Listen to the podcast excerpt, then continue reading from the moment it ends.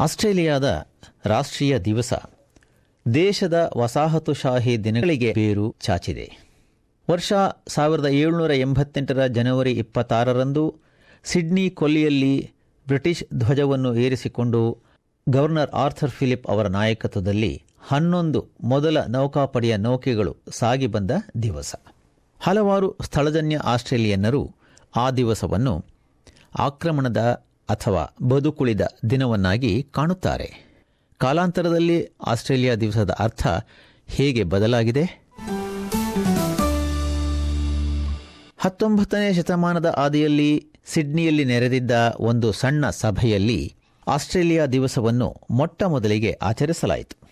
ಡಾರ್ವಿನ್ನಲ್ಲಿರುವ ಚರಿತ್ರಕಾರ್ತಿ doctor Elizabeth ಕ್ವಾನ್ರವರು celebrating Australia, a history of Australia Day ಎಂಬ ಹೆಸರಿನಲ್ಲಿ ಒಂದು ಪ್ರಬಂಧವನ್ನು ಬರೆದಿದ್ದಾರೆ. ಅದರಲ್ಲಿ ಜನವರಿ ಇಪ್ಪತ್ತಾರರ ಮೂಲ ಉದ್ದೇಶವನ್ನು ವಿವರಿಸಿದ್ದಾರೆ. What was called First Landing Day or Foundation Day was to celebrate with a dinner in Sydney, the beginning in 1788 of British settlement in New South Wales.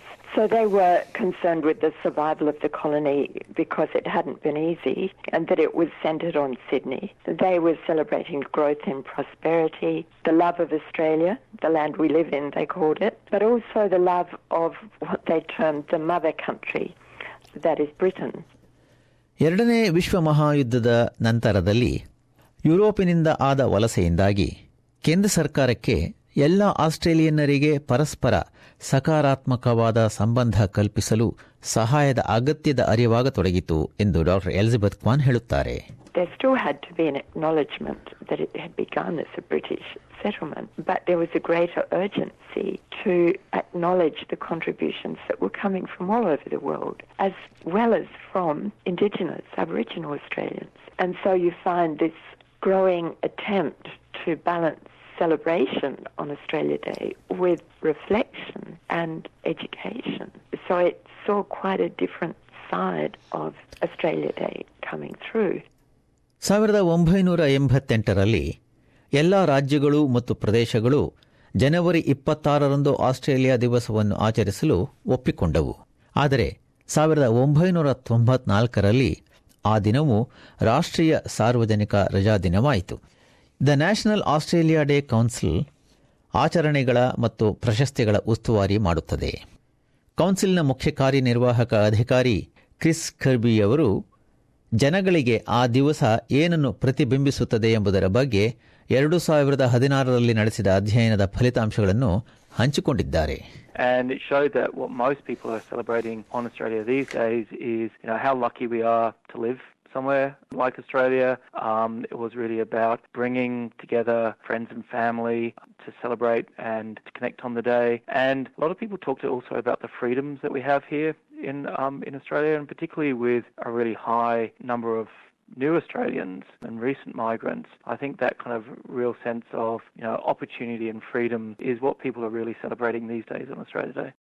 ಸಮಕಾಲೀನ ಆಸ್ಟ್ರೇಲಿಯಾ ದಿವಸವನ್ನು ರಾಷ್ಟ್ರಾದ್ಯಂತ ವಿವಿಧ ರೀತಿಯಲ್ಲಿ ಆಚರಿಸಲಾಗುತ್ತಿದೆ ಬಹಳಷ್ಟು ಆಸ್ಟ್ರೇಲಿಯನ್ನರು ಆ ದಿನವನ್ನು ಕುಟುಂಬ ಮಿತ್ರರೊಡನೆ ಅಥವಾ ಕಾರ್ಯಕ್ರಮಗಳಲ್ಲಿ ಭಾಗವಹಿಸಿ ಕಳೆಯಲು ಆರಿಸಿಕೊಳ್ಳುತ್ತಾರೆಂದು ಕ್ರಿಸ್ ಕರ್ಬಿ ಹೇಳುತ್ತಾರೆ Our national day isn't like the days that occur in, in other countries. It's very relaxed. It's very much that people can make of it what they want from, you know, Aboriginal festivals of culture up in Coffs Harbour to, you know, huge multicultural parades down the centre of the Melbourne Central Business District to, you know, crazy, very Aussie outback events like uh, thong throwing or cane toad racing. So there's a whole range of different events that happen on the day.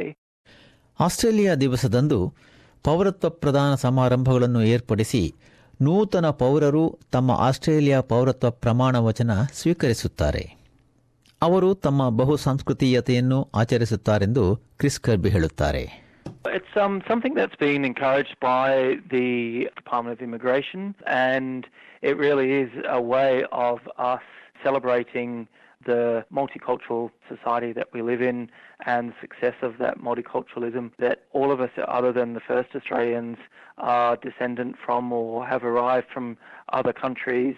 And I think that's, a, to me, a, a very apt way of marking our, our National Day.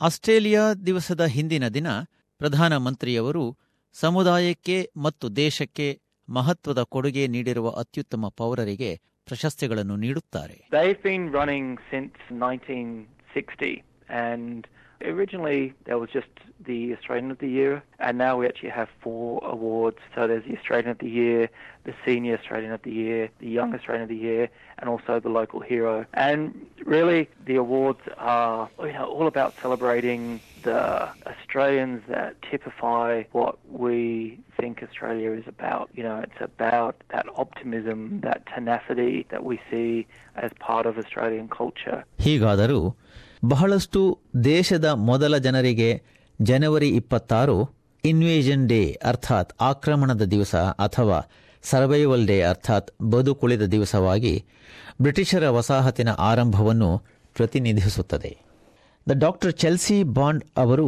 ಮುನಂಜಾಹ್ಲಿ ಮತ್ತು South Sea ದ್ವೀಪವಾಸಿ Australian ಆಗಿದ್ದು Queen's ಯೂನಿವರ್ಸಿಟಿಯ the Aboriginal and Torres Strait Islander Studies ಯೂನಿಟ್ನಲ್ಲಿ ಉಪನ್ಯಾಸಕರಾಗಿದ್ದಾರೆ. ಬಹಳಷ್ಟು ಸ್ಥಳಜನ್ಯ ಆಸ್ಟ್ರೇಲಿಯನ್ನರು ಜನವರಿ ಇಪ್ಪತ್ತಾರರಂದು ಆಚರಿಸುವುದಿಲ್ಲ ಎಂದು ಆಕೆ ಹೇಳುತ್ತಾರೆ. That it is insisted that we celebrate a day which, um, at worst, has been a day of mourning for Indigenous people, um, and at best, a celebration of our survival in a world that was an intent on destroying our way of life. And I, I think that surely, as a nation, there is a better day, a more inclusive day.